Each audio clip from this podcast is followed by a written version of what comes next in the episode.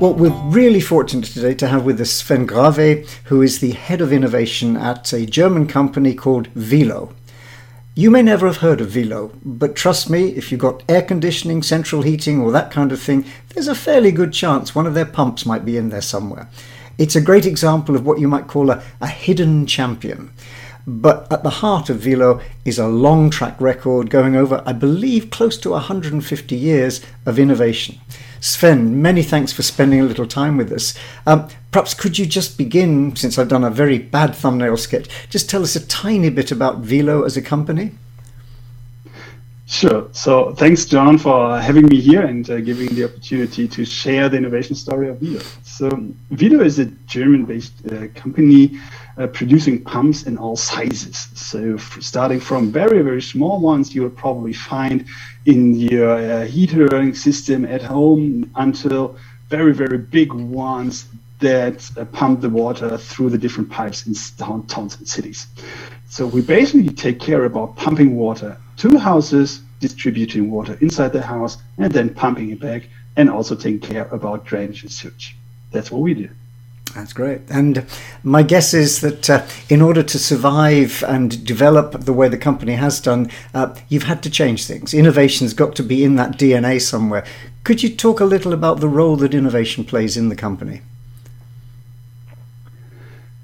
So, we are a family owned company, and our old man always says innovation and sustainability is in our DNA, it's at the core of the company. What he means with that is that we've evolved from a very local Dortmund based little manufacturing company into a global player who's serving millions of people around the world. And we can do only do that on the basis of innovation. That means innovation in our products, but also in our processes and how we work together. So we are we were among the first to have uh, energy efficient pumps available in mass scale products. So, why is that a thing? Because pumps are among the most energy consuming products on the globe. So every energy saved in a pump is worth every R&D and innovation work. Right? Now we've we've optimized each product to the maximum. So now, in order to gain more uh, efficiency, we take a look at systems and how we can cleverly connect those products. And this is where a new field of innovation comes for us, which are connected products. How can we use the cloud technologies, the internet, and AI? So you see, we've come along from a, being a local manufacturer to the transfer of being a digital pioneer. And that is a long innovation story lasting roughly 150 years. Wow. And maybe we could then focus a little on your role. Uh, great title, Head of Innovation. I'm presuming that it isn't a case of you have the head for innovation, all these wonderful things come from you. I'm sure it's not that. Could you talk a little bit about how you enable innovation to happen inside Wilo? Yeah. So when you're a company on size of, of Wilo, um, there's a certain likelihood that um, innovation is maybe not anymore the, the, top priority there because there are new market changes. The, the question is always do I go for product improvement, a slight one, or do I go for the big one, for the innovation? And so my job there is to outline new potentials where we could go and to encourage people to take the great steps in innovation.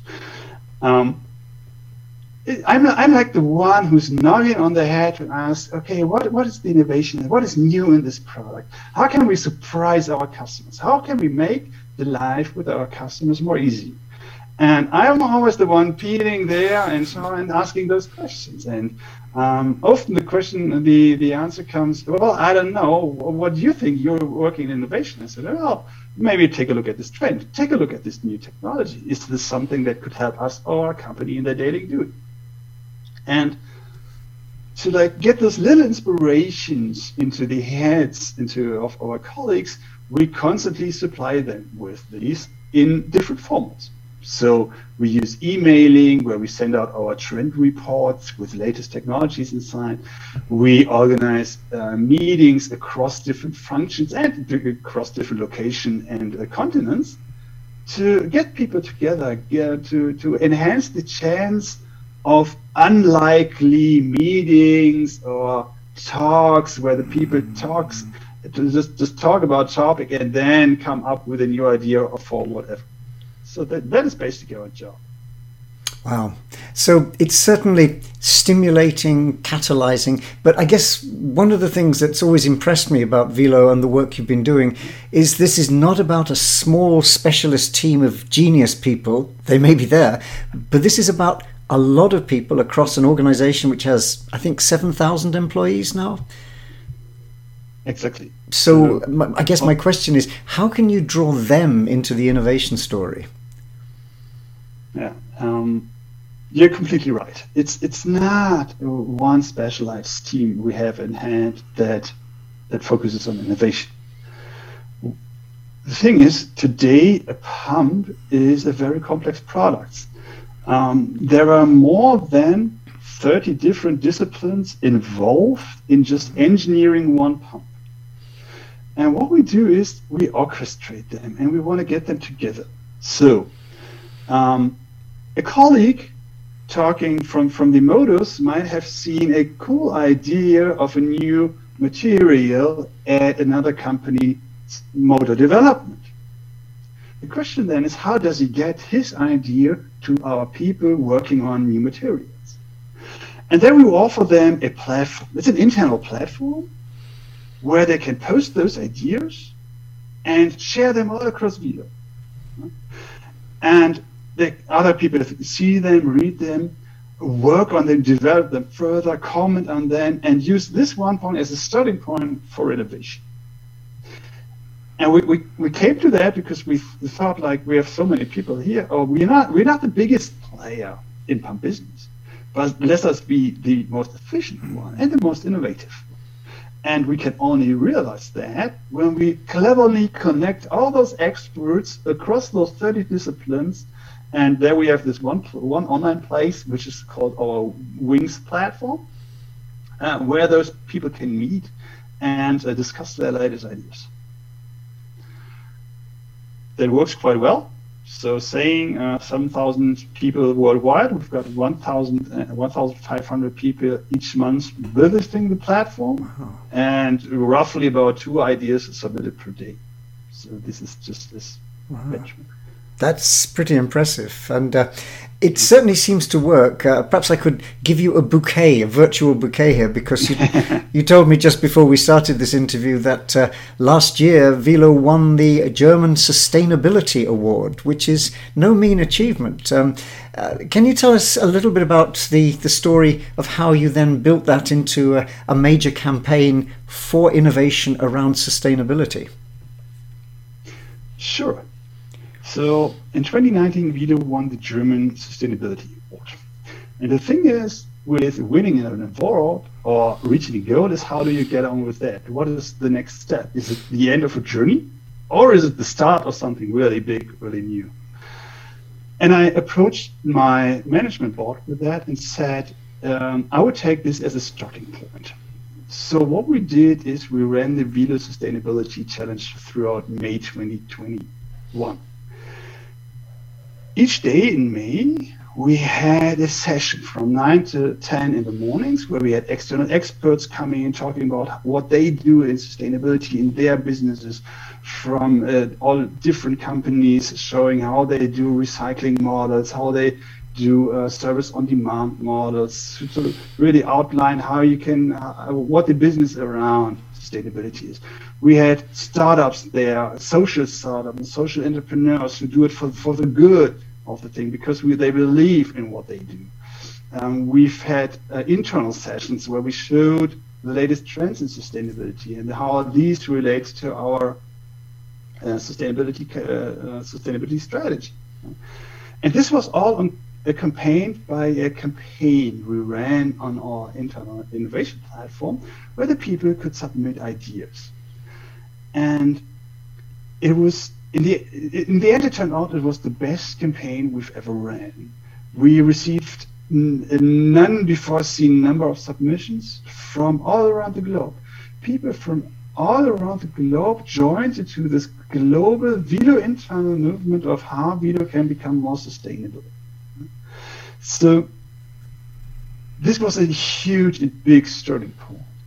And what we see from there on is not that the topic is then gone. No, it's now internalized by our colleagues. Mm-hmm. They themselves bring it into development and technology projects. They themselves look for opportunities of how they personally can improve their sustainability and impact.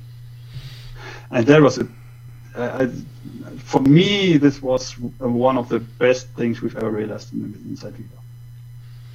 It's it's a great example, and uh, I think it also reminds me. I, we often talk about an innovation culture, and my definition of a culture is it's the way we do things around here. It's the natural way in which we behave.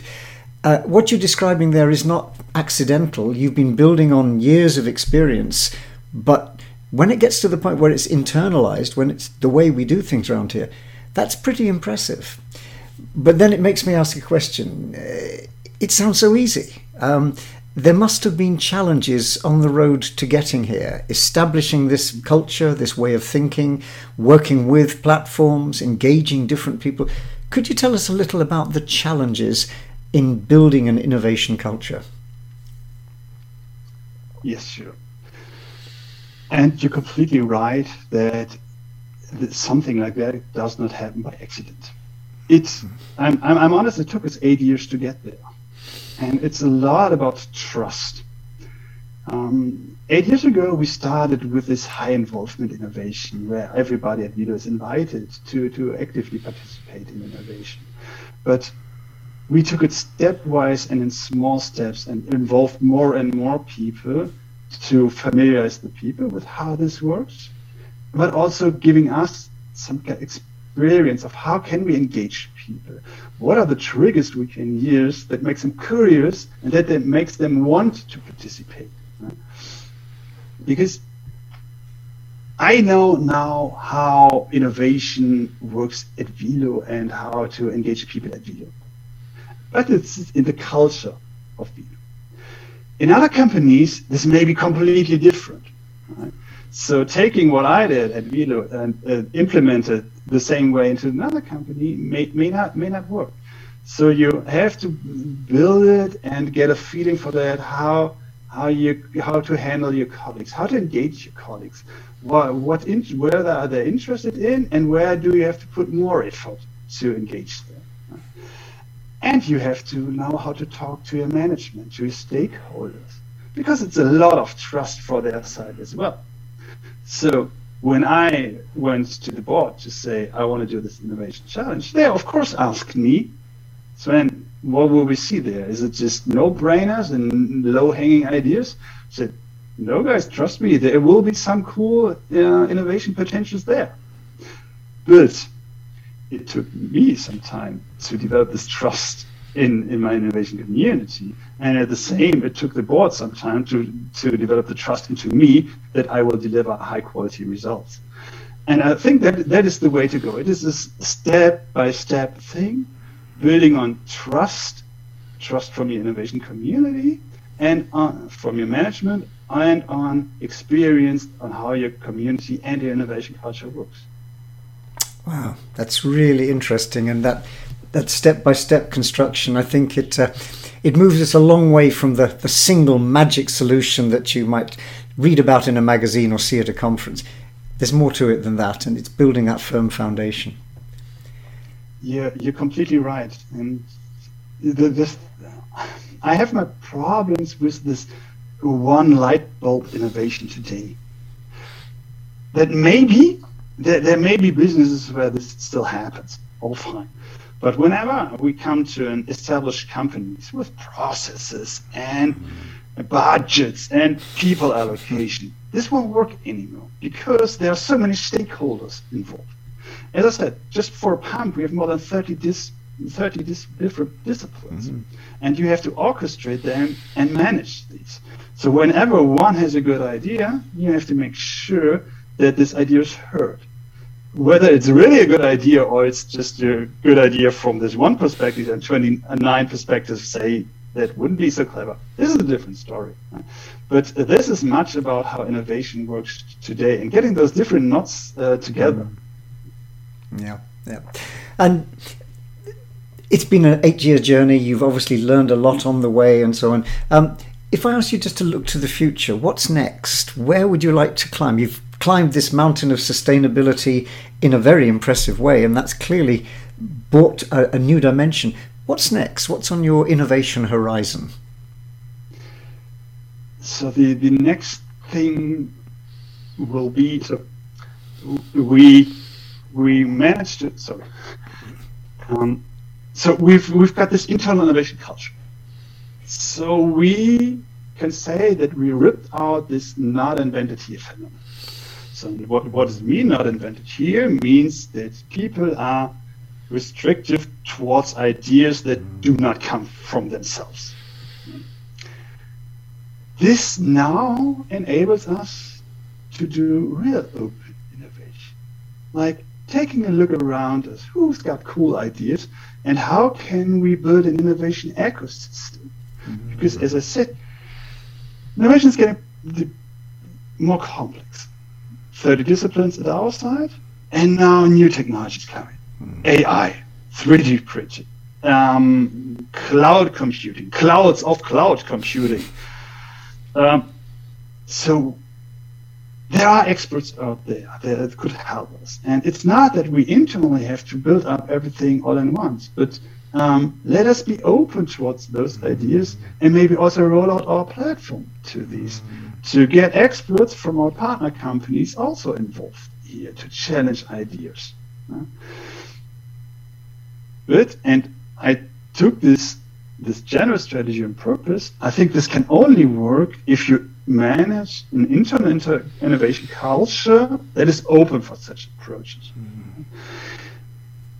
I frequently get asked by other innovation companies um, where to start, like internally or externally. Like doing a big open innovation campaign, they, uh, you, you, ask your customers or whomever, and you get in a hundred uh, ideas.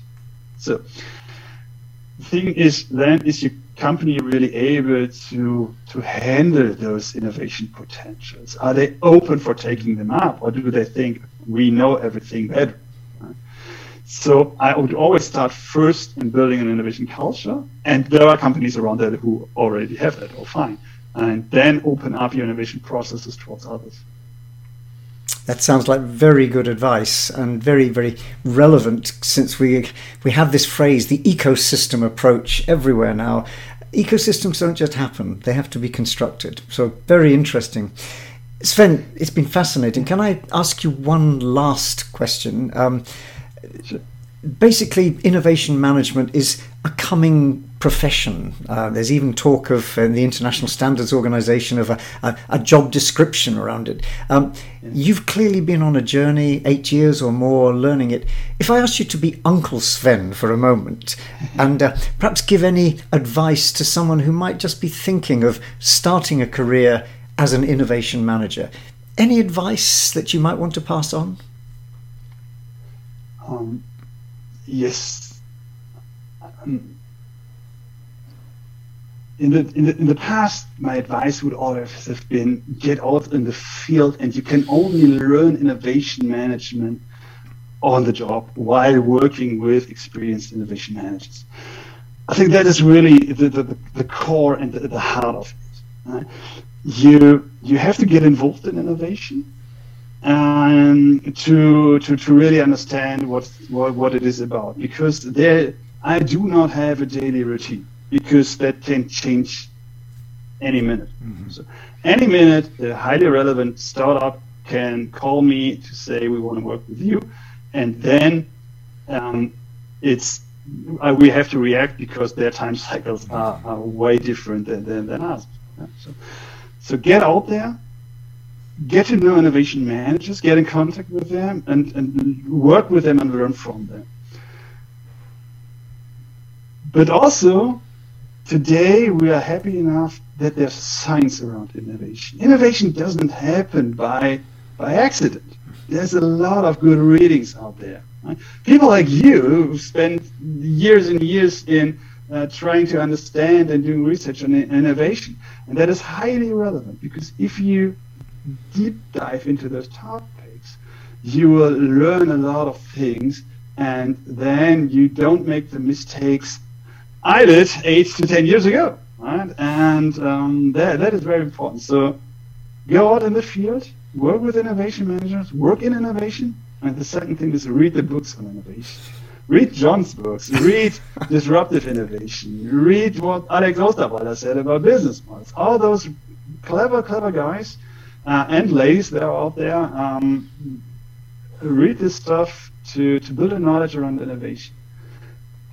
What you have to bring along with is curiosity to learn and uh, uh, curiosity to work with people because innovation is highly highly engaging and working with a lot of different people. Uh, you have to like that, and uh, then you, I, I, I, trust you. You have a lot of fun there. That's wonderful, Sven. Thank you so much for sparing some time and uh, some great insights. Um, if people want to know more about Wilo, I think they can find your website. But uh, thank you for sharing those things, and hopefully we can catch up on the next instalment of the story a little while later. But for now, thank you again. Thank you, John, for having me.